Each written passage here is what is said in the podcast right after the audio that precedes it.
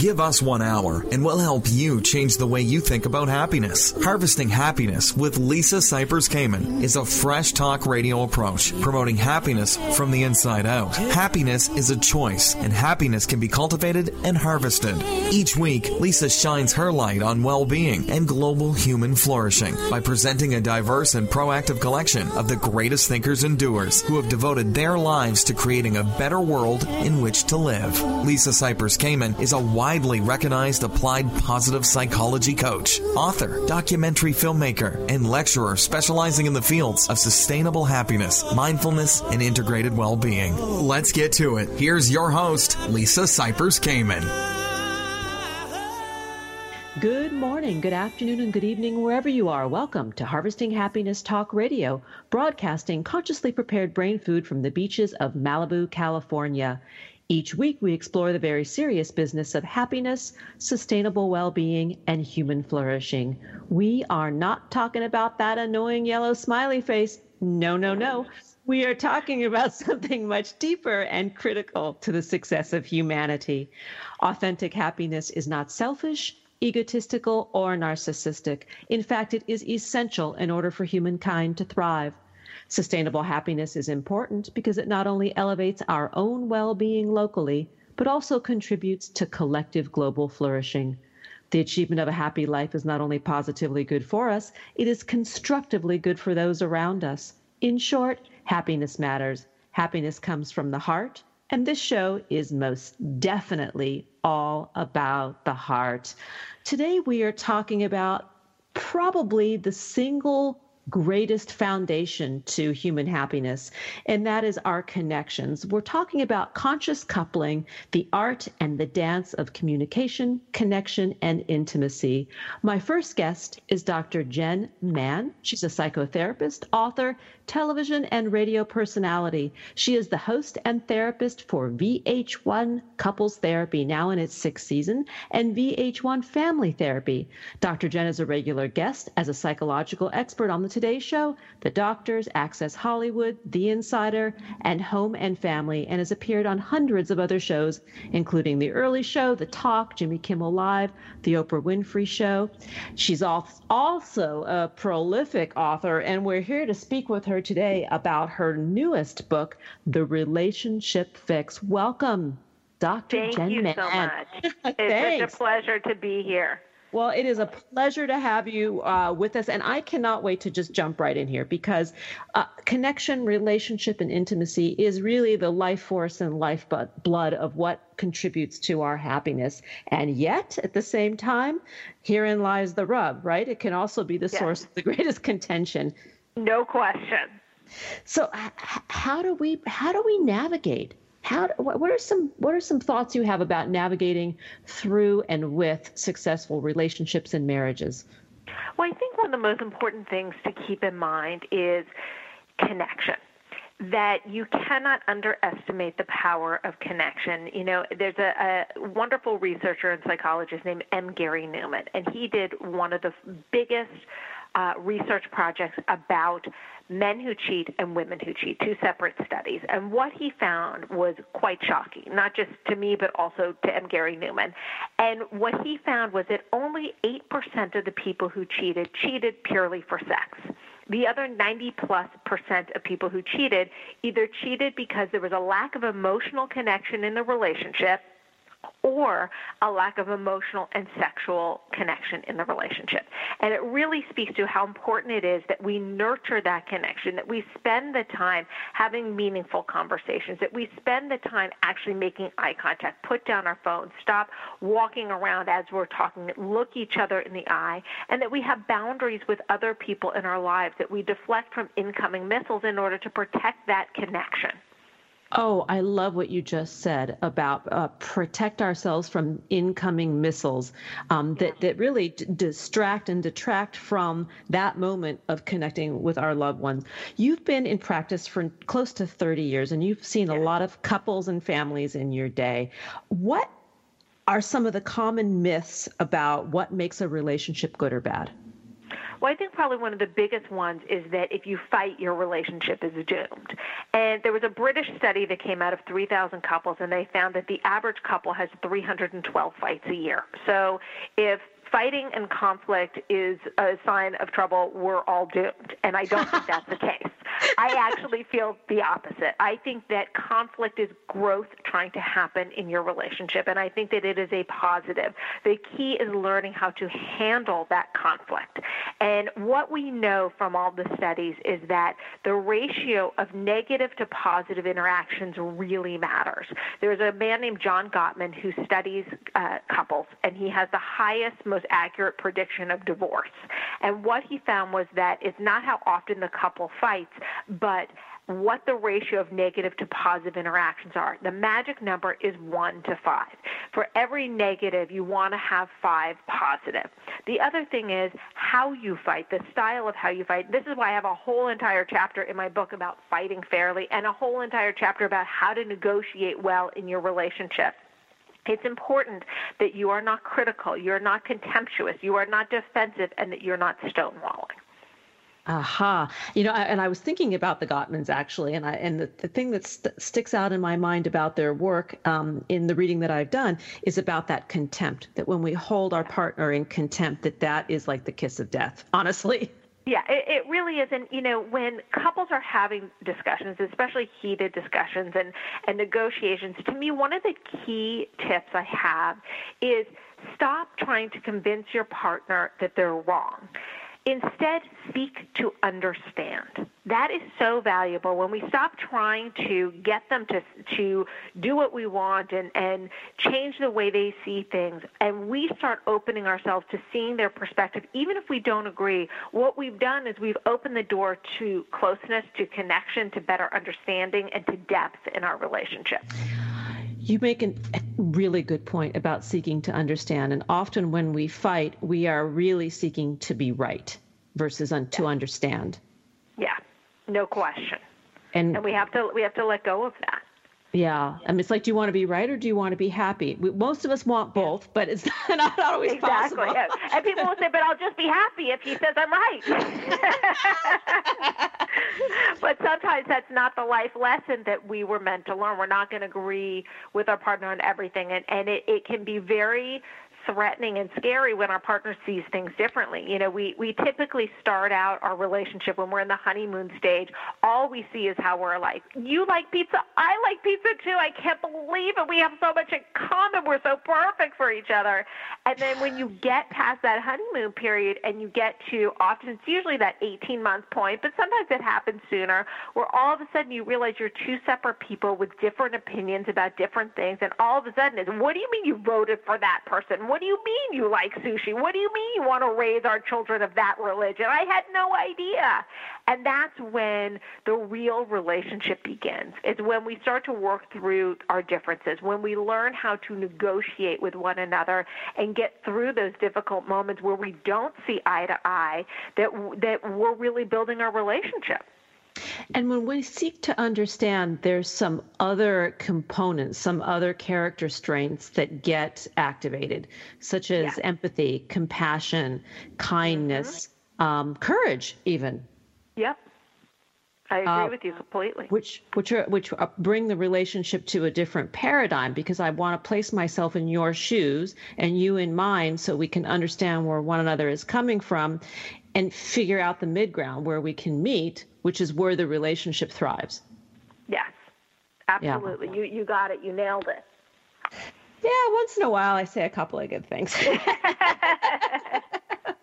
have a feeling it's way more than that. I, would like to think, but you know, I, I, this is about about really con- reconnecting with our partners. In, and there are some relationships where some people are feeling as though they are enduring and not thriving within them. And I'm um, my guess is that your book addresses this in, in detail, and certainly in practice, yeah. you encounter this a lot. Yeah, you know, one of the things I, I really have attempted to do in this book is to provide answers, to provide solutions, and to provide tools. It always drives me crazy when I read a book and they tell me, this is what you're doing wrong, but then they don't tell me what to do. So I yeah. really made sure that anytime I presented an issue in, in this book that I believe someone is struggling with, to have 10 different things that you can do, and you may not connect with all of them, but you bet there's going to be at least a few that you connect with so you can take positive action to change your relationship. You know, with couples who have lost their connection and they are struggling to reconnect with one another, there, there are a lot of things that you can do. And, and, and I always love looking at the research. You know, connect throughout the day. There was a great study called Using Technology to Connect in Romantic Relationships. And researchers found that texting to express affection was associated with higher reported partner attachment for both men and for women. It's like a really simple thing that you can do just to reach out and say, hey, honey, I'm thinking of you, or I love you, or you look so cute today before you left the house. Spend a minimum of 30 minutes a day talking face to face. Gary Neuman, who did that study I mentioned earlier, found that happy, faithful wives spend on average over 30 minutes a day talking with their husbands. It makes a big difference. The other yes. thing is make lots of eye contact. It activates those parts of the brain that allow us to more acutely and accurately process the other person's feelings and intentions.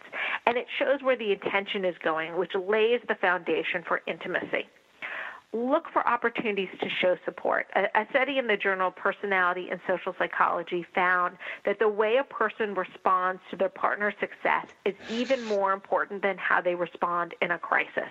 And the study found that dating couples felt that their their partner's typical reaction to positive news that it that their loved one's achievements and how they responded to it most strongly predicted the strength of the relationship. Mm. You know, the other thing, and I have a feeling you're going to really like this one, is show gratitude. A, study by Sara Algoe and Amy Gordon found that grateful couples are more satisfied in their relationship. They felt closer to each other, and they were more likely to be in their relationship nine months later.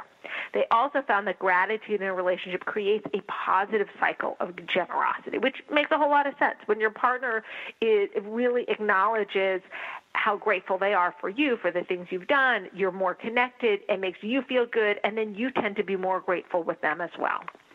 Indeed. And then it's also a positive contagion that spreads yeah. out to the rest of the family you know, and, and, and, those around us. So it does more than just um, seal the bond between the couple, but it has a positive effect that ha- that is a is domino in nature, if you will. Absolutely, it has a trickle down effect to all yes. the members of the family because we function it in a system. Indeed, indeed. We're going to need to jump to a break um, in, in a okay. second. We probably have a, we probably have like a one quick little thought that we can use to take us there. And, and, and I'm going to like go a little bit naughty with the communications and and go out on a limb here and say with the texting that that is another really good way to engage with your partner. That you know to use the technology to be a little tantalizing to to invite to invite a good time later in the day. I, I believe in using everything we've got to be tantalizing and connected and engaging. Yeah, I, I, and it and it does ignite things. It sets the tone for what's what's going to get to happen later, and I think that's pretty cool and fun. I agree. Um, we are going to dance off to a break, Dr. Jenn Mann and I. But to give uh, more contact information, the book is The Relationship Fix, Dr. Jenn's six step guide to improving communication, connection, and intimacy. To learn more, please visit drjen.com. On Twitter, that handle is at Dr. Jenn Mann, and on Facebook, the page is Dr. Jenn Mann. I'm going to throw out that Instagram too, which is also at, at Dr. Jenn Mann. Here come those tunes. We'll be right back, and we're going to carry on with tips to spice up your relationship. Here come the tunes. We know that life is tough and that happiness can and does live along with adversity. We'll be right back to explain how on Harvesting Happiness with Lisa Cypers Kamen on TogiNet.com. Like us on Facebook at Harvesting Happiness and on Twitter at HH Talk Radio. Lisa returns with more of Harvesting Happiness following this short break.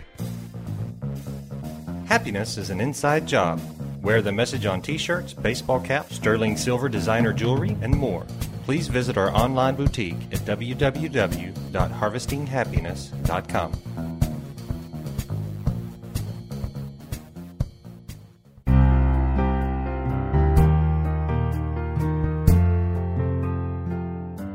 Are you or do you know a returning U.S. military man or woman in need of restoring joy in their lives? Did you know that our nonprofit, Harvesting Happiness for Heroes, offers stigma free combat trauma and post deployment reintegration programming? Check us out at www.hh4heroes.org. That's HH, the number 4, and heroes.org.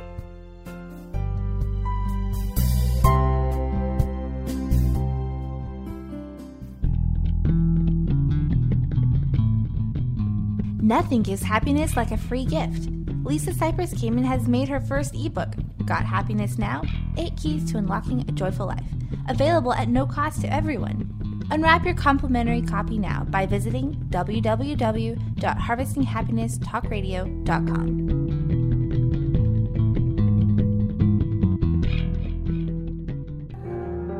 Welcome back to Harvesting Happiness with Lisa Cypers Kamen on TogiNet, the show dedicated to promoting happiness because happiness is a choice and happiness can be cultivated and harvested. So let's get back to it. It's Harvesting Happiness on TogiNet.com. And now back to your host, Lisa Cypers Kamen. Welcome back to Harvesting Happiness Talk Radio. If you're just joining us now, we are talking about conscious coupling, the art and dance of communication, connection, and intimacy with my guest today, Dr. Jenn Mann. She is the author of The Relationship Fix, Dr. Jenn's six step guide to improving communication, connection, and intimacy. So, Dr. Jenn, before the break, we were talking about ways to improve communication using um, digital technology to its utmost. But let's talk about some of the, the complexities or difficulties that we have in communication, specifically around forgiveness, apology, judgment, and and how do we say, "Honey, I'm sorry," in a more effective way? You know, I always look at what I call the four R's. Whether you're the person making the amends or you're listening to someone else's amends, and, and I recommend listening for these four things. The four R's are the first is remorse. That you hear that this person is expressing they are truly sorry. It's not just words, they're not just parroting what they think that they're supposed to say, but they truly are apologetic and, and wanting to make amends. The second is the second R is to take responsibility. That this person is owning the mistake that they made. They're not making excuses. They get what they did wrong and they own it. The third is recognition that they are willing to listen to your pain. Too often, look, we've all done it, where you hurt your partner and then your partner's telling you why they're hurt, and then you're telling you you get defensive and you tell them why they shouldn't be hurt or you know what your intention was and you didn't mean to. That doesn't help a person heal. But feeling like you like you have heard them, you really listened, you have been respectful, you acknowledge their pain and their frustration, that helps healing. Then the fourth is remedy. And all too often, this goes overlooked. To have a plan of action, I can't tell you how many times I have gotten a call on my radio show where someone calls and says, you know, for example, my husband cheated on me, I forgave him, and now he's back again. I think he may be cheating. And inevitably, I say to that person, okay, well, what did he do that led you to believe things would be different? Nothing. He said he was sorry. He w- felt really bad. He didn't want to lose me, and he cried. Well, the, that's a nice nice start, but without a plan of action, nothing's going to change. What is the plan? I look if he if it came from drinking, is he going to AA? If he if this is an ongoing issue, is he going to therapy to look at why he's sabotaging the relationship? If it involves social media, has he become transparent with the social media? Has he either shut down accounts or given you all of his codes? What is being done that will lead you to believe that this is different now? Love this. I think this is like this. This is the meat right here because I'm st- I'm sorry is just the starter step. Yep, it's just words, and yeah. if they're not followed by action, it doesn't mean that much. Yeah, love this. Love this. Um, what about unresolved old issues? The stuff that we sweep under the rug. Oh yeah. You know, look, our parents are our first mirrors that tell us whether we are lovable or not. And as kids, we're egocentric, so we think whatever their flaws are about us. dad's a workaholic, mom's an alcoholic, whatever it is, we think it's about us. I must not be lovable, otherwise dad would be home, otherwise mom would stop drinking. And what I have learned, you know, when we do couples therapy, each season, the most powerful group therapy that we ever do is what we call the childhood trauma session. And this session often, on average, I would say it lasts about five hours. We've had a couple that were six plus hours. Mm. And really, what what it is is is looking at, you know, our parents are a roadmap for our relationships. And if you sit down and you make a list of all the positive and negative qualities of your parents, no matter how great they were, no parent is perfect.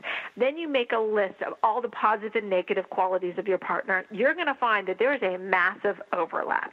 We tend to pick partners who have the same traits as our parents, good and bad. Because of that, they injure our old wounds. Our unconscious mind doesn't know the difference between past, present, and future and is always seeking to heal old wounds in current times. So when we have a very strong reaction to something, we have to look at what from my history is being triggered. Even if what your partner did is genuinely upsetting, when your reaction is out of proportion to the event, that points to a childhood wound. Yeah and we all have them. And it's very interesting you know in, in in couples therapy and i have been there myself you know i always have this vision of me sitting there my husband at the time sitting there and then i call them like the cast of characters right? You know yeah. like the the parents the grandparents the siblings the totally. the, the invisible know, ghosts. Yeah, yeah, the invisible ghosts. And they're all sitting yeah. there and they're all sort of like tapping on the shoulder saying excuse me remember that? Remember that? Exactly. Exactly so we're never we're never in the relationship with just that person, although yeah. we like to think we are. Yeah, there was a great episode of Sex in the City where Carrie and and Big she finds out that he has an ex-wife and it really is very triggering for her. And she's in bed with him and you see like this is in her imagination. You see the ex-wife come and sit down next to the bed and start talking to her. And it's so true. Like we have ghosts from our own past, from our partner's past that come and haunt us. And unless we talk through it, unless we work on it in therapy, I'm a big advocate of therapy. I always say that everybody should have at least one year of weekly individual therapy, and couples should have six months of weekly therapy in order to have that foundation and to be able to work through these issues and keep your side of the street clean. I love that. I mean, I, yes, I agree. Everybody should have therapy. You know, be like, where else can you go and core dump? You know, like do a download yeah. once a week or whatever your whatever yeah. your schedule is, and there's like no repercussions. You know, you get yeah. to leave it in the room, and like your secret is safe with the other person. And also, that person, that therapist, holds up the mirror to you and says, "Okay, I appreciate those feelings, and here's your part of it. Here's what you need to work on." And and that's so important because that's how we become stronger and better, and we we have growth. Yeah, and and and we must, I, I, I believe, continually strive to grow because it's when we get in that stagnant place all these things that we want to avoid like depression and anxiety you know can creep in in the in the still waters absolutely so it, if somebody uh, says to you, you know, like, you know, I love my husband or I love my wife, we have built a great family, we've built a great life. I mm-hmm. just, I just, it's like, I'm not happy and I don't know why. What do you what do you say? How do you counsel the the client or the couple that come to you and really are uh, there's nothing really wrong, but there's nothing really fabulous either. Well, first of all, I would say, what are you doing to create happiness? What are you doing to change the dynamic in your relationship? You know, when I first started going around talking about this this book, uh, a woman got up and asked a great question. You know, she said, "Okay, I'm reading the Relationship Fix, but." Do I have to make my husband read this? Because I don't know that he's going to read it. He's a guy. He doesn't read self help books. Can I change our relationship on my own? And my answer to him was yes and no. More yes than no. That it only takes one person to create a chain reaction that alters the system. And then when we're role modeling good behavior, when we're communicating better, when we're making our partner feel adored and appreciate, uh, appreciated, that always has an impact. The best way to get your partner to change is to lead and inspire. Don't wait for the other person to change. Don't wait for the relationship to change. Be the one to change the dynamics. We always do our best in relationships when we lead and inspire instead of nag and criticize. You know, yeah. on the no side, you know, the first session of couples therapy with Dr. Jenn on VH1, I always tell all the couples, not every relationship is meant to be saved. Sometimes it's my job as a therapist to help people leave a relationship respectfully. If the mm. person that you're with is completely unwilling to change or meet your minimum requests, your relationship is unlikely to work, you know. But at the same time, I believe that no relationship is a waste of time except for the ones that we don't learn from. I don't think that we should suffer in vain. I think that we should use all of our pain to grow. I, I, I couldn't agree more with that. But, but let me go back to what you said about um, that, that not every relationship should be saved. And that mm-hmm. leads me to the question what is a reasonable set of needs to have in a relationship? Because oftentimes we're raised to think that that other person should be our everything, be all yeah. and end all.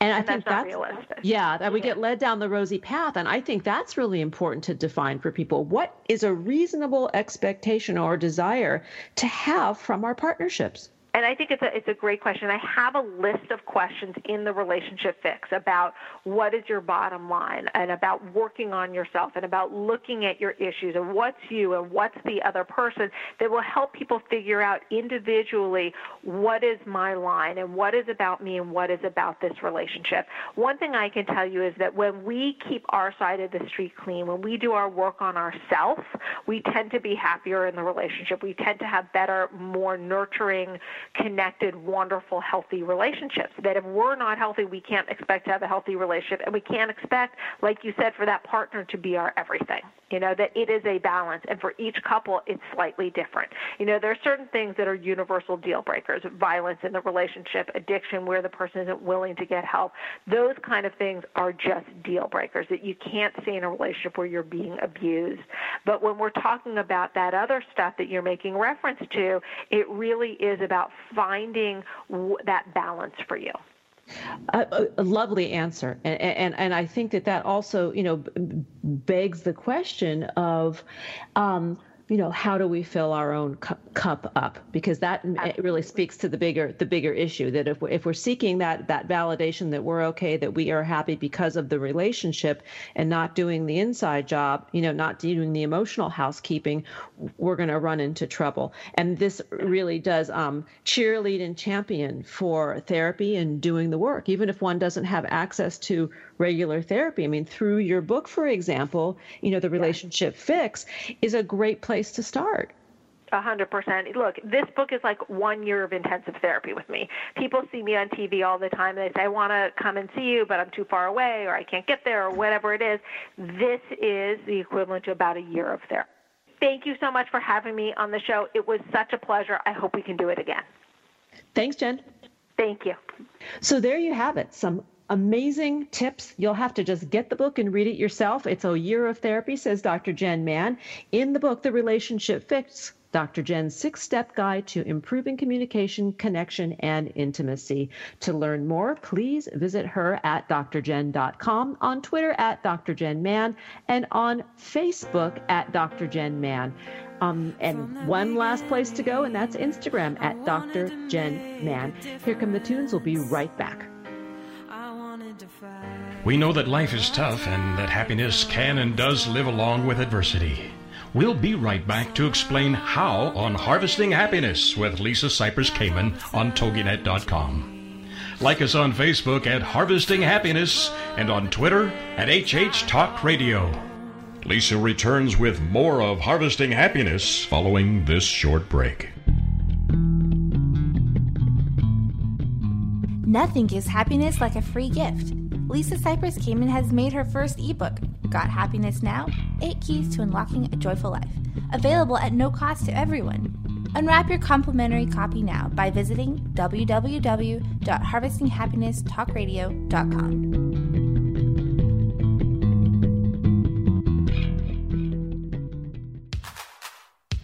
Like what you hear on Harvesting Happiness Talk Radio? Subscribe to us on iTunes and get your weekly dose of joy downloaded free and easily to your computer or portable device. That's Harvesting Happiness Talk Radio on iTunes.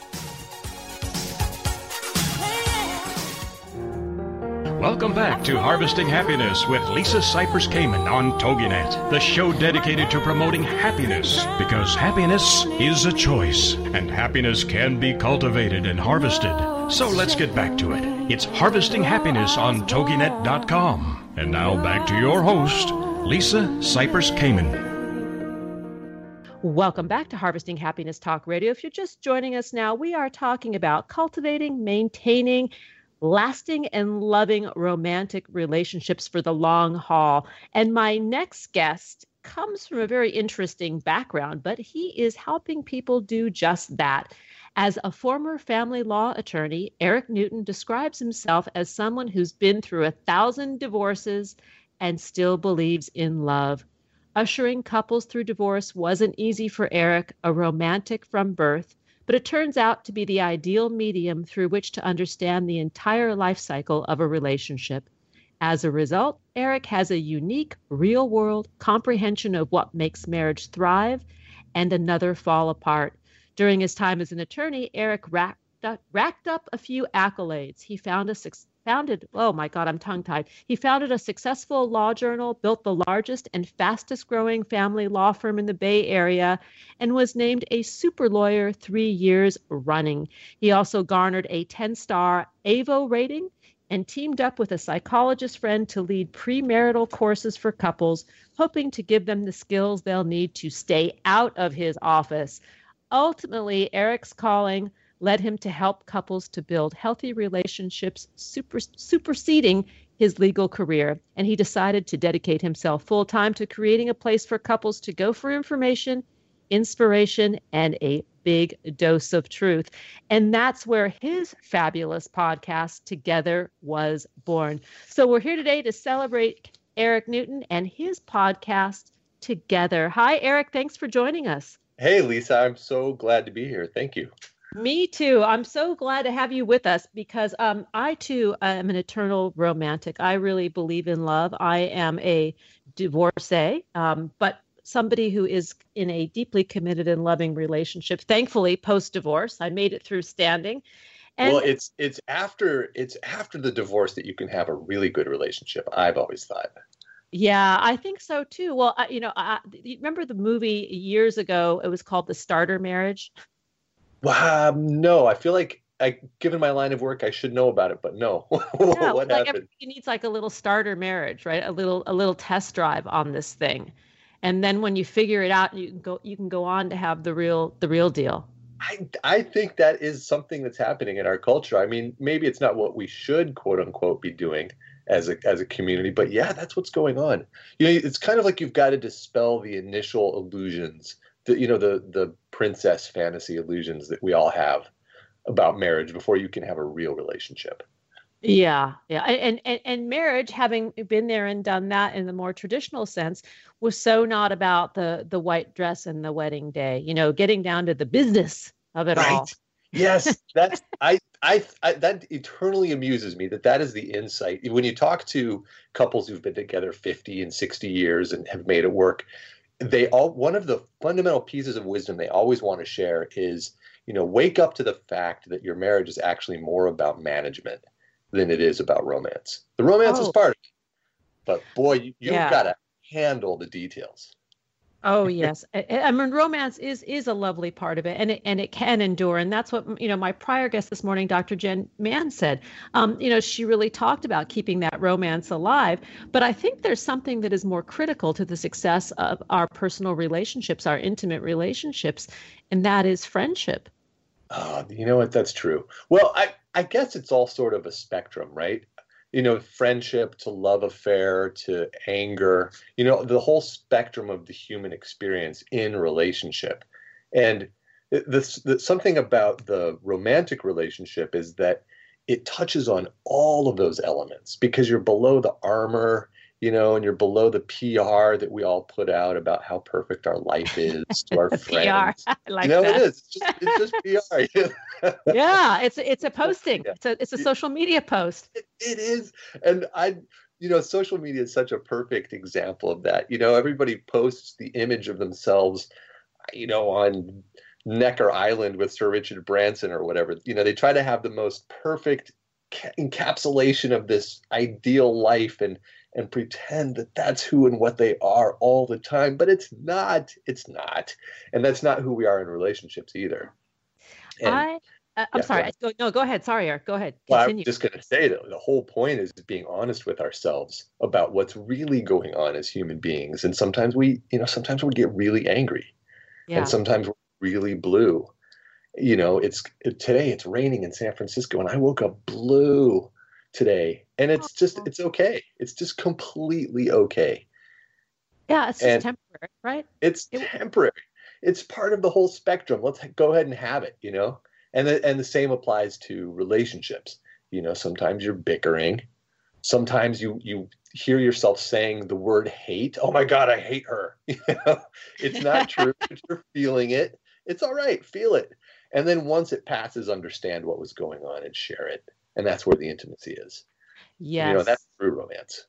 Yeah, that is true romance. I had a conversation um, earlier this week with uh, a woman that comes to a, a, group I volunteer for. I'm part of a, a group at our senior center in Malibu, and I help caregivers who you know are really going through a struggle caring for a loved one just to give them a little support we do this as part of a community service project and i had a woman that had come in who um, recently lost a daughter and she uh, predeceased her, and she was really g- struggling with grief. But shortly after the daughter died, the husband became very seriously ill and was hospitalized for four months. And she was describing how he was now at home and they're getting back into their routine. And I said, Are you guys having fun? That was the question I asked her. And she said, After 68 years of marriage, he's my best friend and we're having fun. I, wow, that's just touching, isn't it? And bo- blessings on her for having yeah. to go through two losses in a row. Wow. Yeah. And, and of a child too. That's that's horrible. Yes, but, the ch- and but the husband's uh, a physician and he's still working at 95 years old. He drives himself oh to work with an oxygen tank, you know, with the what? with the hose hanging from his nose, that's and he amazing. goes to the office. It's pretty cool. That's amazing. You know what? I, I, bet his I bet his experience of happiness is roughly the same as it has been his entire life. Yeah. You know, because like he's got an oxygen mask and circumstances are different. You know, circumstances are more challenging than they were when he was younger. But yeah. he I bet you he still feels at about the same level of happiness. Have you ever seen the research on that? That people report the same level of happiness throughout their lives? regardless. I, have seen that, and then I've seen the um, additional research that talks about the U curve of happiness, that we end up actually being happier towards the end of our lives for various reasons than we are in the ripe, juicy middle for other various reasons. You know, that Is at it, the end. it, does it have something to do with allowing and accepting? Absolutely. That, you know, the older we get, the less we care about what others think. So that, you know, there's that um, lack of social c- comparison or needing to you know keep up with the joneses. So there's that certainly goes out the window. And i think then the the value of the value of our relationships how we connect becomes yeah. uh, a currency. Yeah. I, and i think those two are connected. You know the less you are concerned about what you're supposed to be doing or what other people think is right the more you can again you know what i was riffing on what i was saying a moment ago the more you can allow who you really are and um, and share that with your partner and create actual intimacy. Yeah. And that's where the happiness in relationships comes from in my experience I agree. I agree. Let's talk a little bit about your podcast because sure. Together Podcast was born out of your experience as a divorce lawyer, and I'm sure out, out of your experience as being a man and one half of relationship. And how does it all come together for you? Well, the podcast is a series of interviews with real couples uh, who who are just. I, my intention is to get below the fluff, you know, to get down to what's actually happening in the relationship. So I try to create a safe environment where people can really share what's going on for them, and then I get curious. You know, people say something that's inconsistent, and I go after it. And I, with the intention of sharing this idea that we are all having challenges and triumphs, and there's nothing wrong with both of them. You know, it's okay to have both, and that all couples are going through these challenges. Yeah. Because I, it, you know, there's there's this idea out there. I'll just quickly, there's this idea out there that that we're all uniquely broken. That somehow everybody else has figured out relationships, and we're the only ones who are screwing it up. but we're all screwing it up. you know? Yeah, we're just trying to do our thing here, all of us. yes. So that's the intention with the show is to just show, hey, look, it, everybody's having challenges, and they're still okay, and you can be too. And so we go through some pretty funny adventures on the show. Well, I think that is the gift that these good, hearty relationships bring us. And I mean it as H R D Y and H E R T Y, you know, in, in, in, both senses. You know, I look at my own relationship um, that came after divorce, and it's actually with somebody that I knew when I was in undergraduate school that we dated for a nano minute and then came back to each other 24 years later.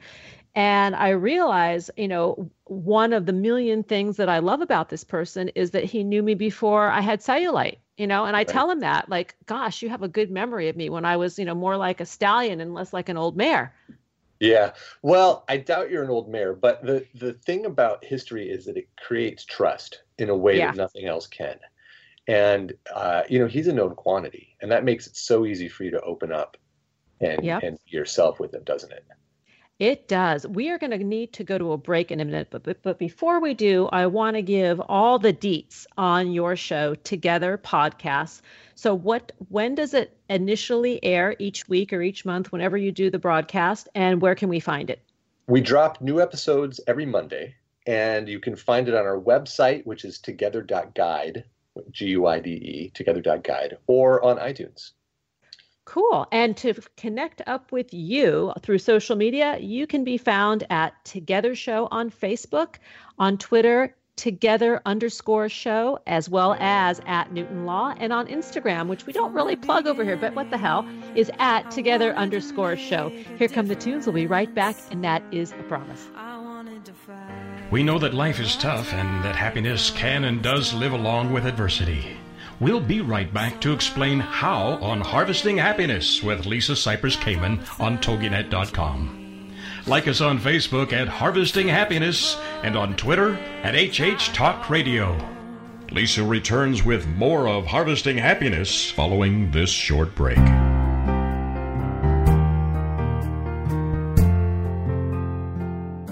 Are you or do you know a returning U.S. military man or woman in need of restoring joy in their lives? Did you know that our nonprofit, Harvesting Happiness for Heroes, offers stigma free combat trauma and post deployment reintegration programming? Check us out at www.hh4heroes.org. That's HH, the number 4, and heroes.org.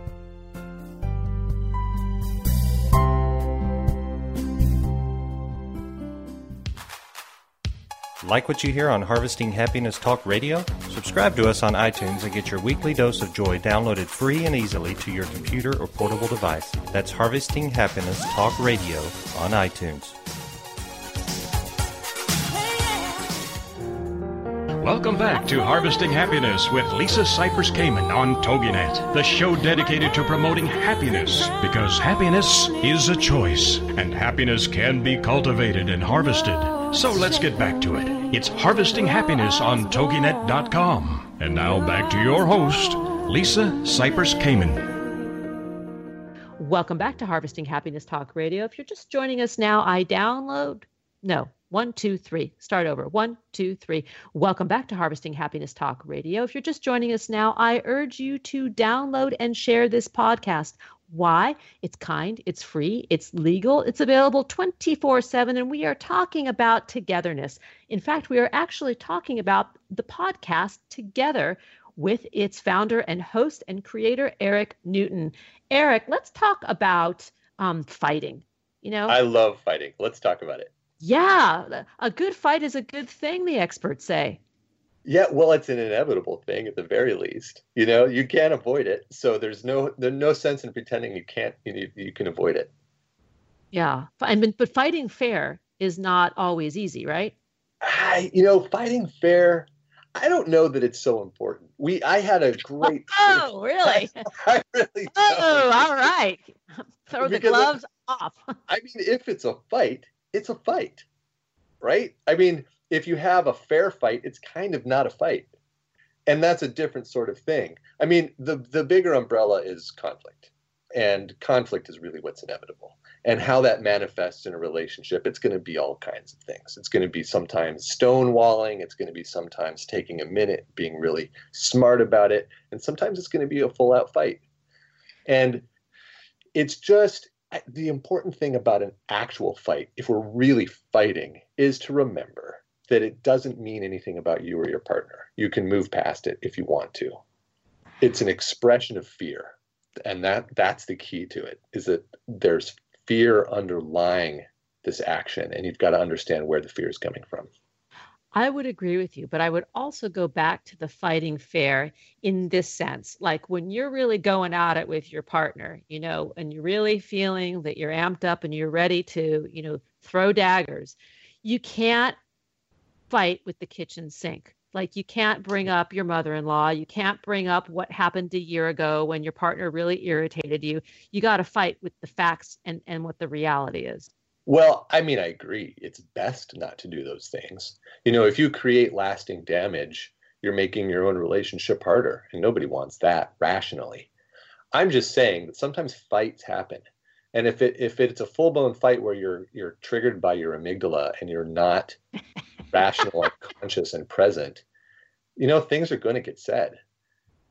Eh, what's great is to have a mechanism to move past them. And yeah, if you can control it in the moment, do. You know, the the the first step, the classic textbook step, is to get control of your lizard brain.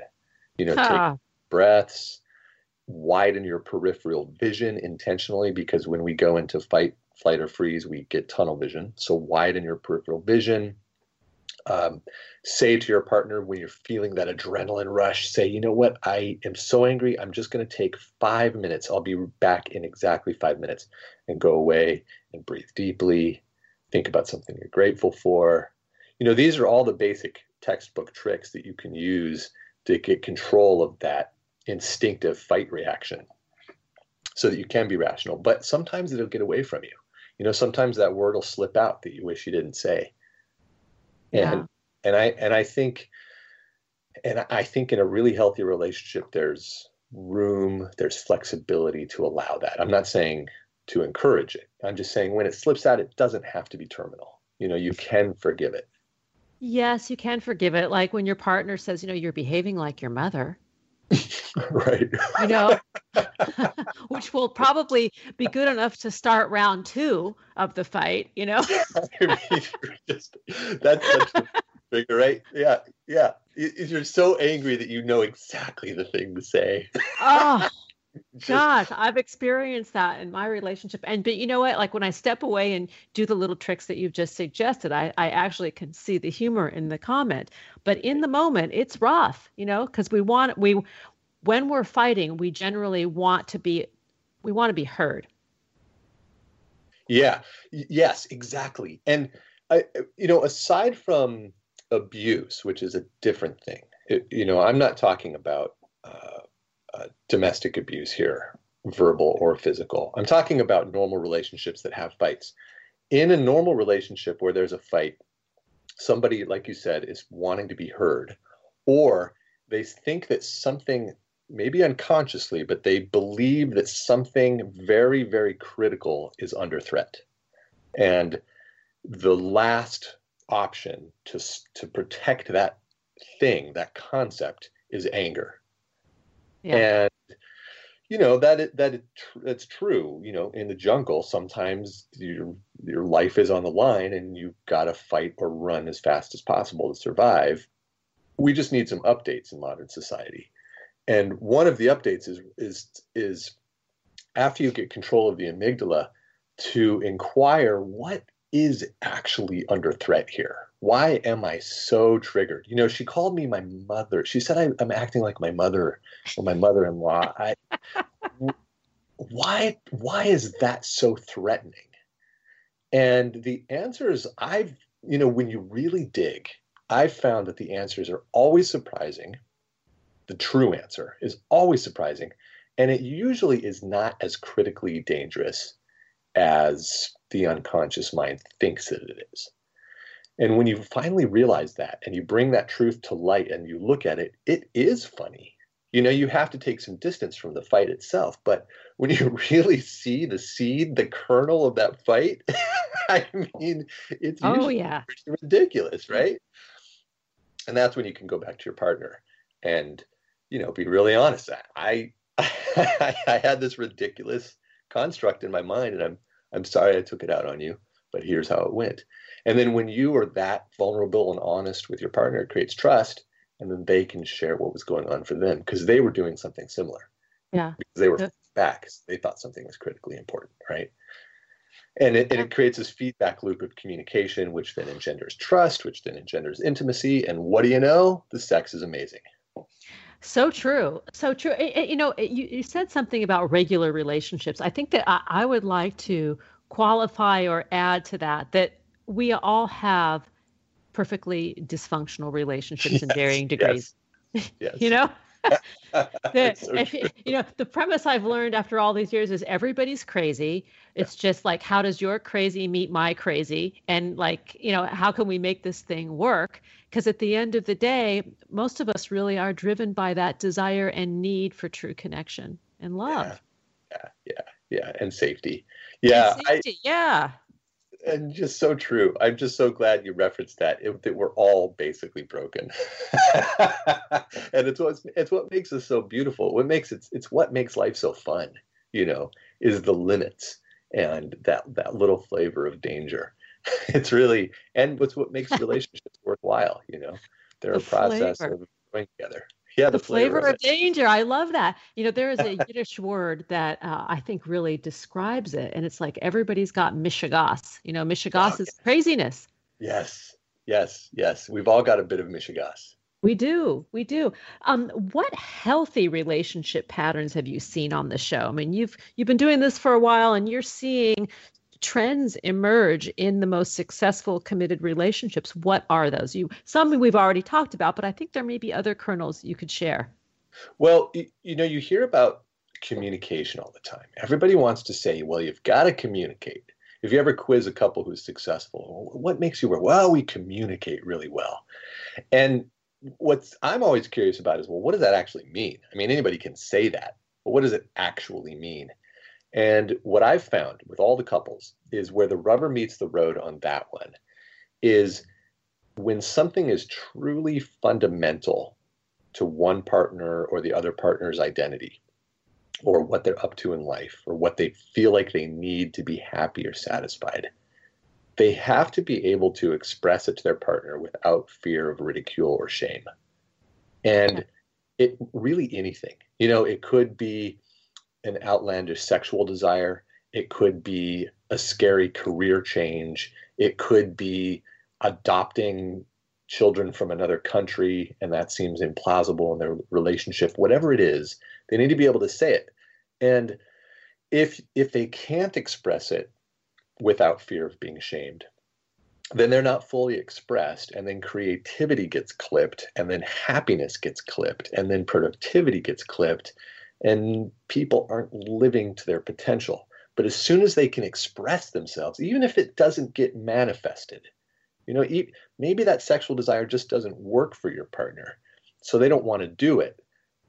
But you were able to express it. As soon as the expression is allowed, that's when all of the intimacy and creativity and joy starts to blossom and it becomes a feedback loop of connection. So, yeah that's the key with communication is really really you've got to let it out without shaming your partner or being shamed I agree with you that the, that those thoughts have to be, have to have an outlet somewhere because the relationship is ultimately, I think most of us uh, believe it to be the safe haven, or it should be the safety harbor where we go. Um, and uh, if that fails, then we really are um, unsafely vulnerable right. Because you're as you're as as vulnerable with that person as you are with anyone in the world.